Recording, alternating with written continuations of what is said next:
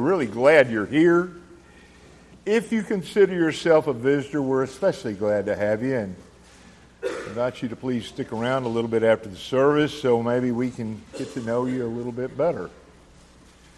Certainly appreciate the song service this morning and the prayers on my behalf, and I pray that the message today will find a, a home in your heart, that you'll consider it and uh, apply it as you see you have the need. We're going to talk about Saul, King Saul to be specific today. You know, this is the very first king of Israel. Give you a little background on how this happened. Samuel had been a prophet of God and a judge over the land of Israel for virtually his whole life. He was getting really old. And he had some boys, three of them, I think, that are supposed to take his place, step up and fill his shoes. And as he got older and older, the boys began to assume more and more responsibility. And the people came to Samuel and said, This isn't going to work. Your boys are not you. They're corrupt. They take bribes. They rule on favorable status for their friends. They're in this for what they can get for themselves, and we're not going to stand for it. You're going to have to get us a king. Well, that's right. Boys were corrupt. Was getting a king the right measure to take? Probably not. Samuel counseled against it. He uh, told the Lord as he beseeched him in prayer that the people have rejected him. God said, No, they're not rejecting you, they're rejecting me. But nevertheless, give them their king. And the Lord told Samuel he's going to find the man to step up and fill this role. That man happens to be Saul. You look at 1 Samuel 9 and 2, we'll see a little bit of the background of Saul. He's the son of Kish. Now, Kish is a very wealthy landowner, merchant. He's very prosperous. Saul is a product of a very well to do household. He's one of those children of uh,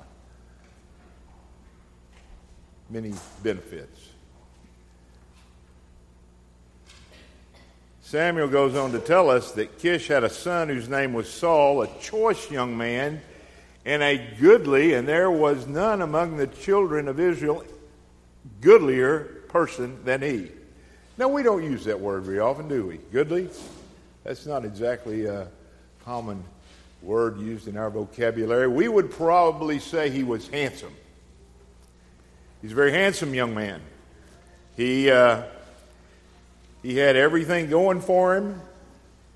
He certainly had the upbringing he needed. He was well educated. He was from a very prosperous family. He was the guy.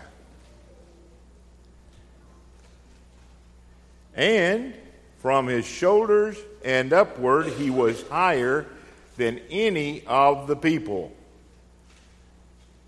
Now, that's pretty impressive. You know, if you just think about it, how many people do you know that stand head and shoulders taller than anybody else around? I suspect not very many. I mean, you know, we can look at professional athletes and, and cite a few, but in our daily contact, there's probably not a lot.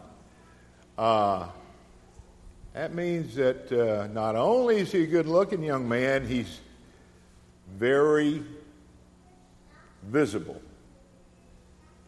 Everybody knows who he is. When he walks into the room, he has presence. He's the kind of guy that people can look up to. He's the kind of guy that God chooses to fill this role. And we see in chapter 9 and 17 that God chose Saul And then in chapter 10 and 1, we'll see that Samuel goes to Saul and anoints him with oil, and he is anointed king. There's something very interesting that happens after this. What do you think Saul did? He's just been anointed king. God selected him, Samuel's anointed him. Chapter 10, verse 22. Therefore they inquired of the Lord further if the man should come thither. And the Lord answered, Behold, he hath hid himself among the stuff. He wasn't exactly jumping at the idea of being king, was he? In fact, he wasn't impressed by that responsibility at all. He didn't want the visibility. He didn't want the accolades. He didn't want the responsibility, probably. So he was just going to hide out and pretend like it didn't happen. But of course, the people found him. But that's an additional reflection of this great physical specimen that stands head and shoulders above everybody else, and yet he doesn't want the recognition. He doesn't want to be seen as the king, as the leader. So he hides. He's a very meek and humble young man, and that's probably one of the reasons God chose him.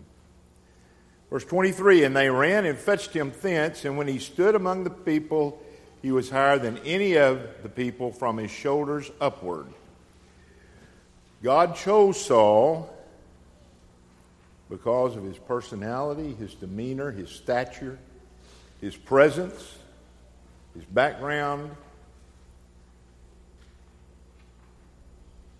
He was the perfect specimen to assume the role of king in Israel. Now he's king. What did he do? You know, you'd think that somebody that's just been anointed king would decide they probably need to build a palace.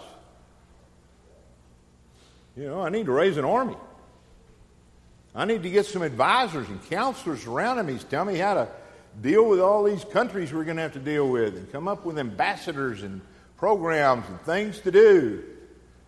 I probably need me a harem over here on the side. We need to start collecting all the pretty women in the, in the country. You know, all the things kings have and all they do. You think Saul did any of that?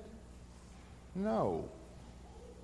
He went back home and went to, back to work in the family business, hoping to just all settle down. He knew he was king. The people knew he was king. And of course, that created a lot of distractors, didn't it? You know, Samuel, you've anointed us king. God's picked a man to be the king, and now he's hiding out. He's not a king. How's this guy going to lead us and defend us in anything? He won't even show his face to his people. What's he going to do when trouble comes? So, yeah, there were a lot of folks who didn't like that. A lot of folks who didn't like Saul. They didn't think he was the man for the job. And now he's gone back home and he's just kind of hanging out doing what he's always done. But you know what? He didn't get to do that very long. But you see, in the first year of his being king, the Amorites decided that they were going to move against one of the cities of Israel. Now I'm going to butcher this name. Jaberzeel, and I know that's not right, but you get the idea. They had a tendency of raiding across the border because, let's face it, Israel doesn't have an army. It doesn't have any way to defend itself. It didn't even have a king. So the neighbors would just raid across the border. They'd plunder and pillage and steal the women and kill the men and take the livestock and the crops and do all the things that bad neighbors do.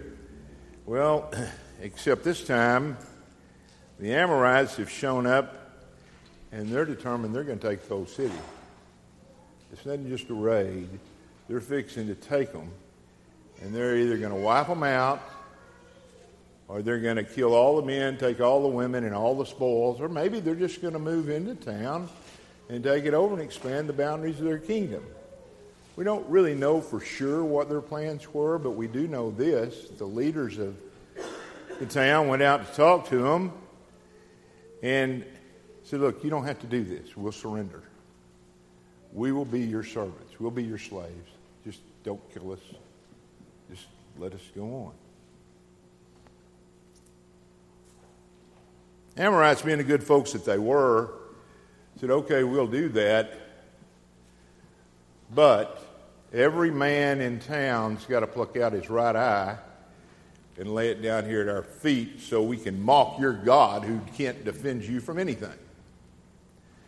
That didn't quite go over real well. They didn't jump at that opportunity. They said, you know, you need to give us a week to think about this. So they said, okay, take a week. Because we're not going anywhere. In the week, you hadn't agreed to do it. We're just going to move in key anyway. So they sent the word out to Saul that they needed help. Saul gets the word and decides he's king, he's got to help.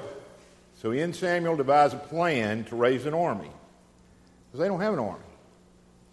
And they get the message sent out to the whole land that we got a problem here and you've got to show up and help.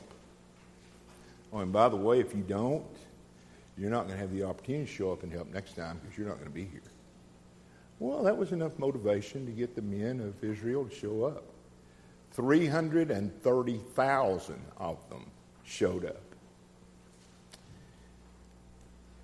Now, of course, they still got a little problem because they're not an army. They're farmers, they're merchants. They tend vineyards, they raise crops. So they don't have any swords or shields or spears. All they've got are instruments of farming. Oh, axe and a mattock and a scythe and a sickle, and you know that's the armaments they've got, and now they're supposed to go against an army with that. Saul is not deterred. He divides the men into three companies. They attack the Amorites and they utterly destroy them. The destruction is so complete that not even two of the Amorites were able to escape together. There are a few stragglers that might have got away, but other than that, they were completely annihilated. How could that be? Well,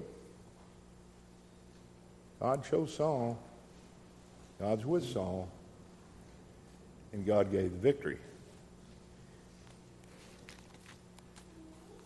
Look at 1 Samuel 11. 12 and 13. And the people said unto Samuel, Who is he that said, Shall Saul reign over us? Bring them in that we may put them to death. So now they're after the detractors, aren't they? All those people that said Saul can't be king, he doesn't know what he's doing, he's not going to save us. Well, now then, the folks that were there for the great victory, now they're all ready to go after those guys. But what did Saul say in 13? And Saul said, There shall not a man be put to death this day, for today the Lord hath wrought salvation in Israel. Saul gave credit where credit was due, didn't he? He gave it to the Lord. The Lord brought him salvation. And now Saul shows mercy to those that were detractors. He's got a good heart. He's faithful. He's humble. And he's meek. And most importantly, he's chosen of God to do this job. Well, he takes a little clue from this thing with the Amorites and decides maybe he does need to have an army. So he raises an army of 3,000. Saul's going to be in charge of 2,000 of them, and he's going to give 1,000 of them to Jonathan, his son. And now they've got an army. So, you know, they they're putting together their forces and making spears and shields, which is quite a challenge for them because there were no metalsmiths in the country at this time. They were all farmers. They didn't have anybody make shields and swords and spears, but they got on the ball and, and got it got it going. They made it happen. And so we have the Philistines that do kind of what the Amorites used to do until they were annihilated. They tend to raid across the border. They take the spoils of the cities and towns and the border communities. They kill the men, steal all the livestock, steal the women, and just generally create havoc. Well, Jonathan takes his thousand man army and he decides he's going to end that reign of terror from one of these towns the Philistines have called Geba. And he takes his army over there and he destroys them. He wipes them out, which is probably a good thing. That way they're not going to be terrorized by that group anymore. However, if you look at 1 Samuel 13 and 5, the uh, Philistines kind of took offense at that. And what do we read here? And the Philistines gathered themselves together to fight with Israel 30,000 chariots, 6,000 horsemen, 6,000 cavalry, and an army of people in which the sand on the seashore would try to number its multitude. They can't even number them all. They came up and they pitched in Michmash between eastward unto Bethaven. This massive army the Philistines have put together to come take out Israel is now on their border. They're spread out across the whole country. Can you imagine what a sight that had to be to the Israelites? scared the people to death. They started running for the hills. They were hiding in the hills, the mountains, the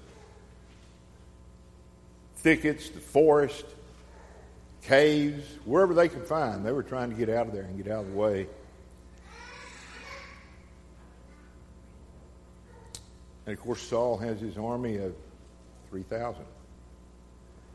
How do you think that's going to stack up against this massive army that the Philistines have showed up with? So he puts out the call again, he and Samuel. We need the volunteers to show back up. We got a little bigger job in front of us this time. And they show up. So they're there. But Samuel's left and left Saul there with this volunteer army, and they're sitting there. Unfortunately, they're sitting there looking at this massive Philistine army that's about to come at them. And this volunteer army is looking at them for not one day or two, but for seven days. They sit there, and you can imagine what's going on between those two camps during that seven days. You know, a bunch of farmers with their pitchforks and scythes and sickles and a few axes, looking at an army that's got 30,000 chariots, a cavalry at 6,000. Yeah, that's. Uh, probably pretty intimidating. And Saul notices that his volunteer army is starting to bleed away.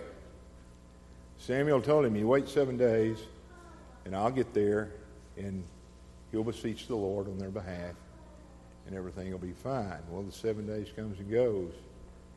Saul's army's slipping away. They're deserting. They're leaving. And Saul makes a decision.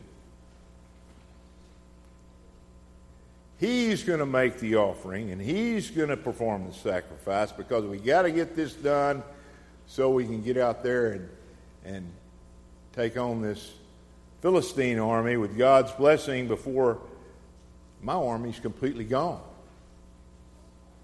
So he does that. Just as he's finishing, Samuel shows up. And he tells Saul, What you've done is very foolish. You can't do that. You don't have the authority to do that. God told you not to do that. He told you to wait. I told you to wait, and you didn't wait. Because you've done that, the kingdom will not be yours forever. See, you can't disrespect God and get away with it, no matter how you justify it no matter how urgent the need is, no matter how many different ways you can convince yourself that you're doing the right thing. Or maybe you just accept the fact you're doing the wrong thing for the right reason. God doesn't accept that. You know, when your test, your test, when your faith is tested, it can come in little things, it can come in big things.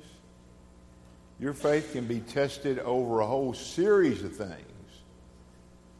You know, Saul's there with this volunteer army.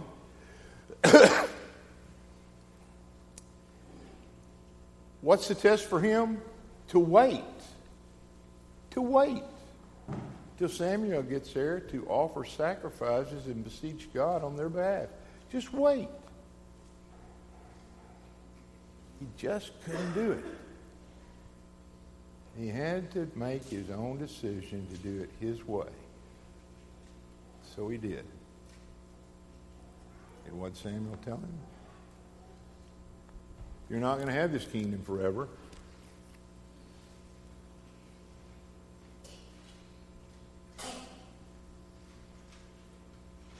Are you Saul? Am I Saul? When I'm challenged, do I do it my way? Or do I do it God's way? When it seems like the whole world is going in one direction, I'm not talking about the world in general, I'm talking about the religious world is going in one direction. What do we do? Do we stand strong? Or do we kind of not be so strong around the edges? Will we adapt and make changes to God's plan? Will you adapt and make changes to God's plan? You know, God's told us exactly how He wants us to worship Him. Would you be willing to change that? Maybe for a good reason. You know, maybe if we just tweak our service a little bit, we can double our attendance. That'd have to be a good thing, right? Are you willing to do that? Is that something you find acceptable? Or maybe the option is to go someplace where they already have tweaked all the service things and they have a more enjoyable service. Maybe they do things better. You know, it's more enthusiastic. I can really get into that. Maybe that's what it is. Are you willing to accept that? Saul was. Wasn't a big change. Wasn't a major issue. He just made the same offering Samuel was going to make. But you see, Saul wasn't a priest. He didn't have that authority. In fact, he'd been told not to do it. He did it anyway.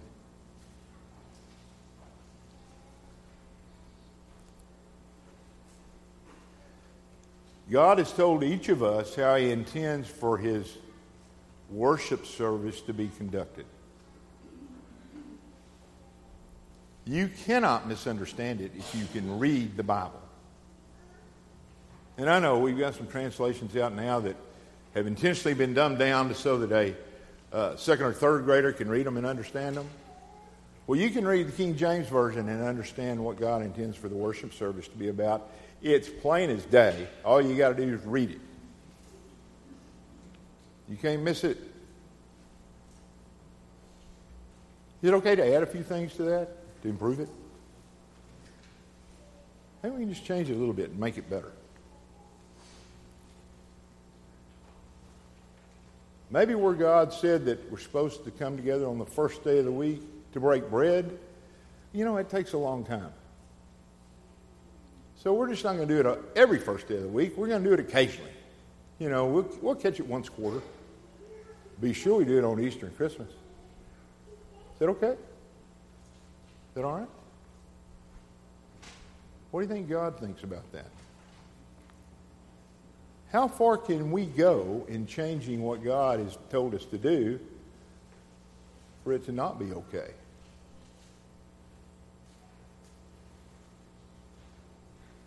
If Saul had only sent half his army out to fight the Philistines after doing what he did, would that have made it okay? Well, of course not.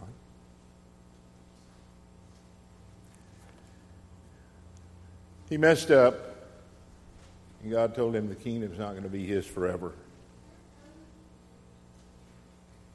Because you see, God expects us to be faithful in everything. He expects us to not just follow Him in the good times and in the big issues, but in the bad times and the little issues. Because that's what it really comes down to. It's a test of faith. How does your faith stack up? You know, I wonder sometimes if we don't have a lot of Christians who view faith as a spiritual component of their life. And their faith really doesn't bleed over into non spiritual issues. You know, I've got faith God's going to tell me how to conduct myself in the worship service. He's going to lead me in making right decisions in church. But I don't really have much faith in God helping me in my daily walk.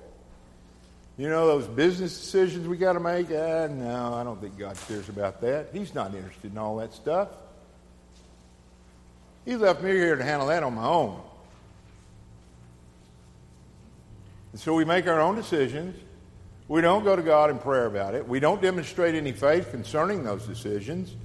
And when they go sideways, what do we do? We go to God in prayer to straighten it out, don't we? Because now it's okay to get God involved because now I'm in trouble. Where was God when you were making the decisions to do those things to start with? Well, God doesn't care about my daily walk. He doesn't care about those kind of things. Those are temporal issues. Well, you couldn't be farther from the truth. God cares about your entire walk in this life, and He wants it to be with Him. And He wants you to have the faith to trust Him in everything. Now, maybe you think that he needs to help you with some big project or something.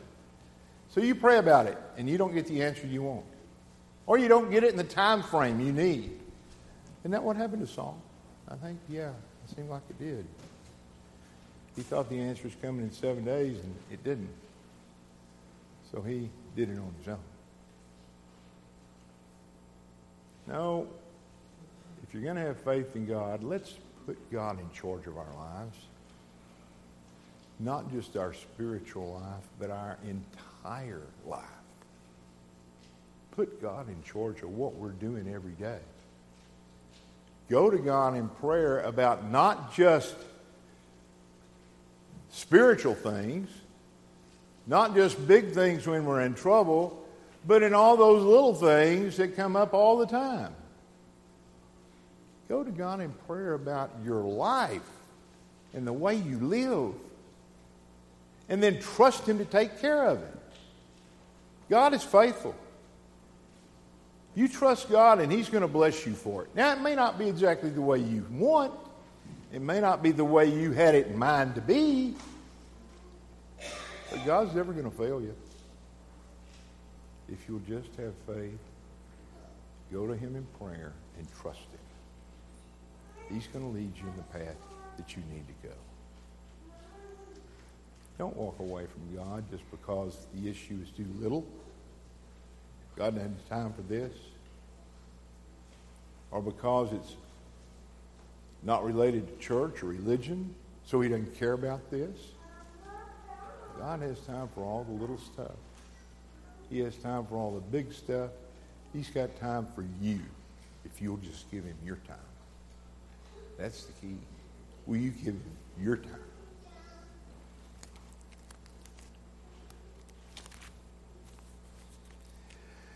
Let's look at 1 Samuel 15 and 3. Now, remember, Saul's already made one mistake with uh, the Philistines. God granted him the victory in that. Samuel told him God's not going to let you have your kingdom forever because of it, because it was a very foolish thing you did. Now we read, Now go and smite Amalek, and utterly destroy all that they have, and spare them not, but slay both man and woman, infant and suckling, oxen and sheep, camel and ass. And Samuel came to Saul, and Saul said unto him, Blessed be thou the Lord, I have performed the commandment of the Lord. 1 Samuel 15 and 17. And Samuel said, When thou wast little in thine own sight, was thou not made the head of the tribes of Israel? And the Lord anointed thee king over Israel. What has he just said to Saul? Remember that young man back there that was meek and humble and didn't really want to be king? That's the man God made king. That's the man who was anointed to be king. And look where you're at now. You make decisions based on the way you think God wants you to do it. That's what you do. Now you think for yourself. You want to tweak God's plan. You know, just a little tweak, just to make it better.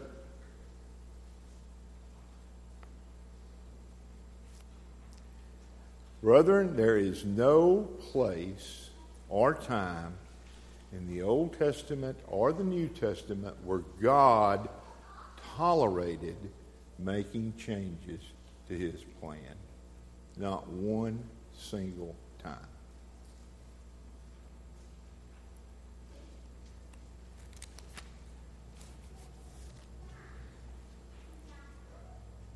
You know, I thought about this last week when Sean was talking about giving Malachi. You know, something Malachi told the Hebrews when they he was talking to them about what they were giving back to the Lord. He said, "The Lord does not accept or recognize your sacrifices. He condemns them, and He condemns you for making them."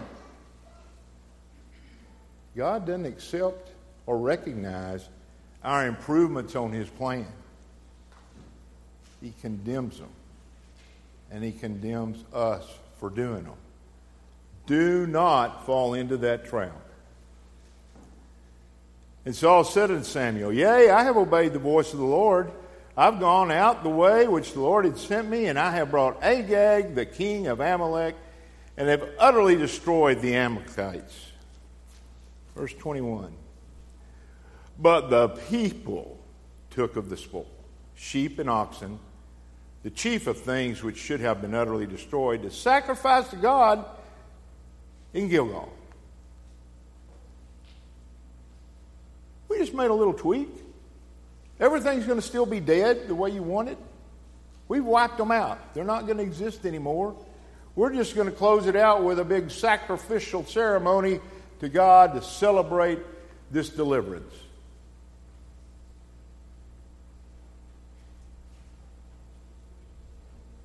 Just a little change. The end result's the same. Just the way we're getting there is a little bit different than what God said. Did God accept that? Does God ever accept those kind of changes? 15 and 22. And Samuel said, Hath the Lord is greater delight in burnt offerings and sacrifices as is obeying the voice of the Lord. Behold, to obey is better than sacrifice, and to hearken than the fat of the rams. You decide you're going to accept changes in the way God intends for you to worship Him. You think He's going to accept your worship?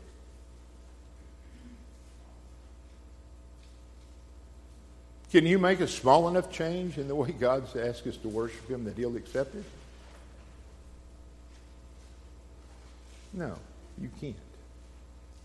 You're either going to do it the way God said or you're not. And if we don't do it the way God told us to, God's going to reject our worship, and He's going to reject us for doing it. Don't let that happen to you. It's not hard to understand what God expects of us. Just do it. Just do it.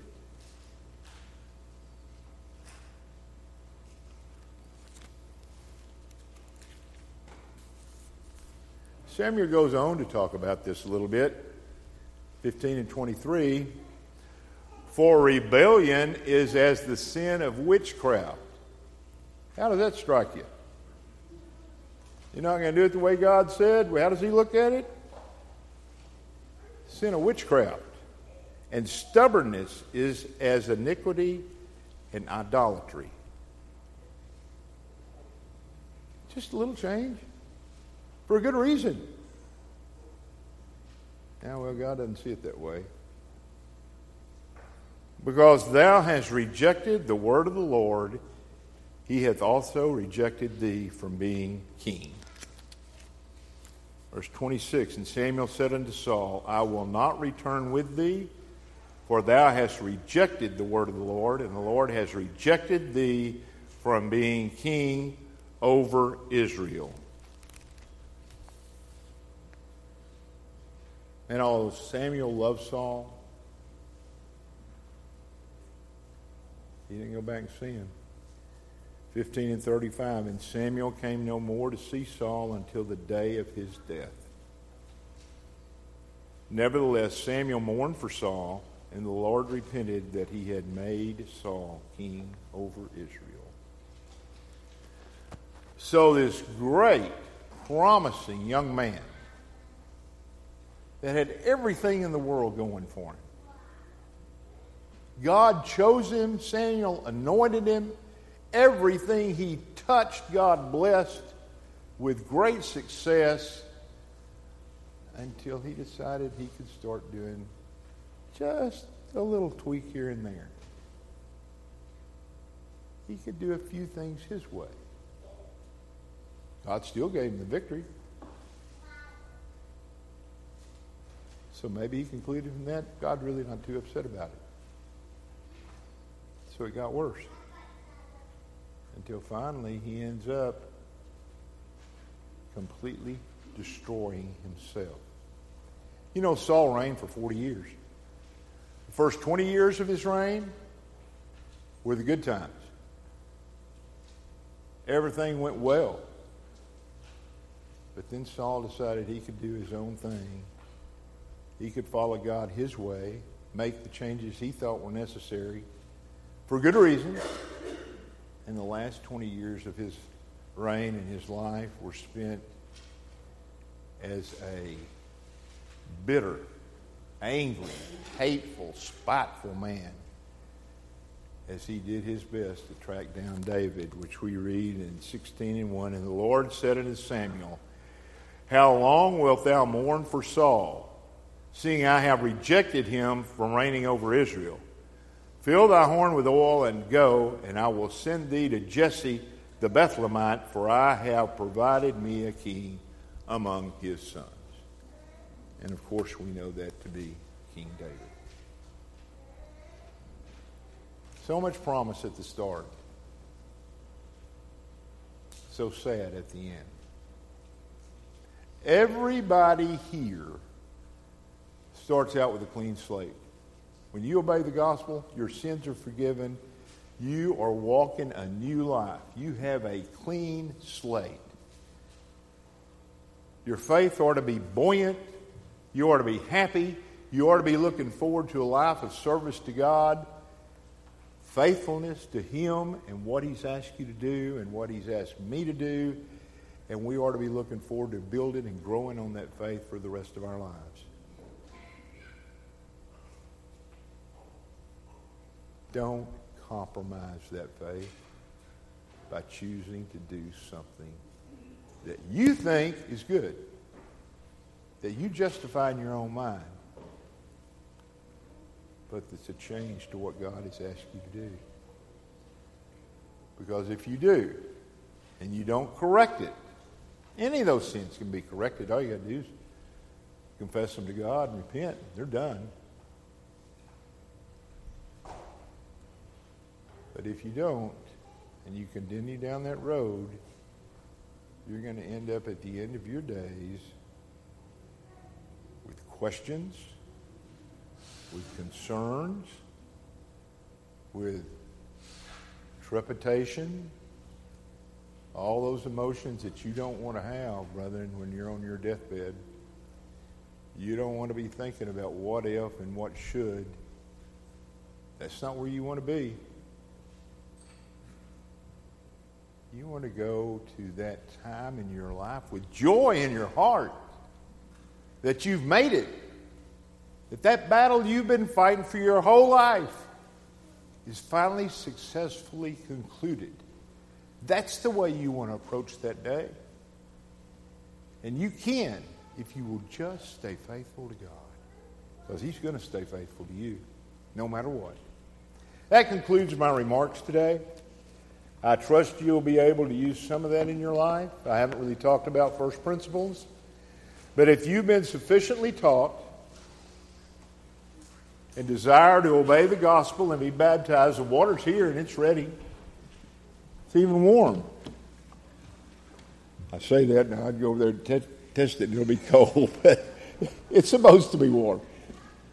Or maybe we can help you with some other issue in your life. Maybe we can help you with your walk with God. Whatever the case is, we invite you to come as we stand and sing.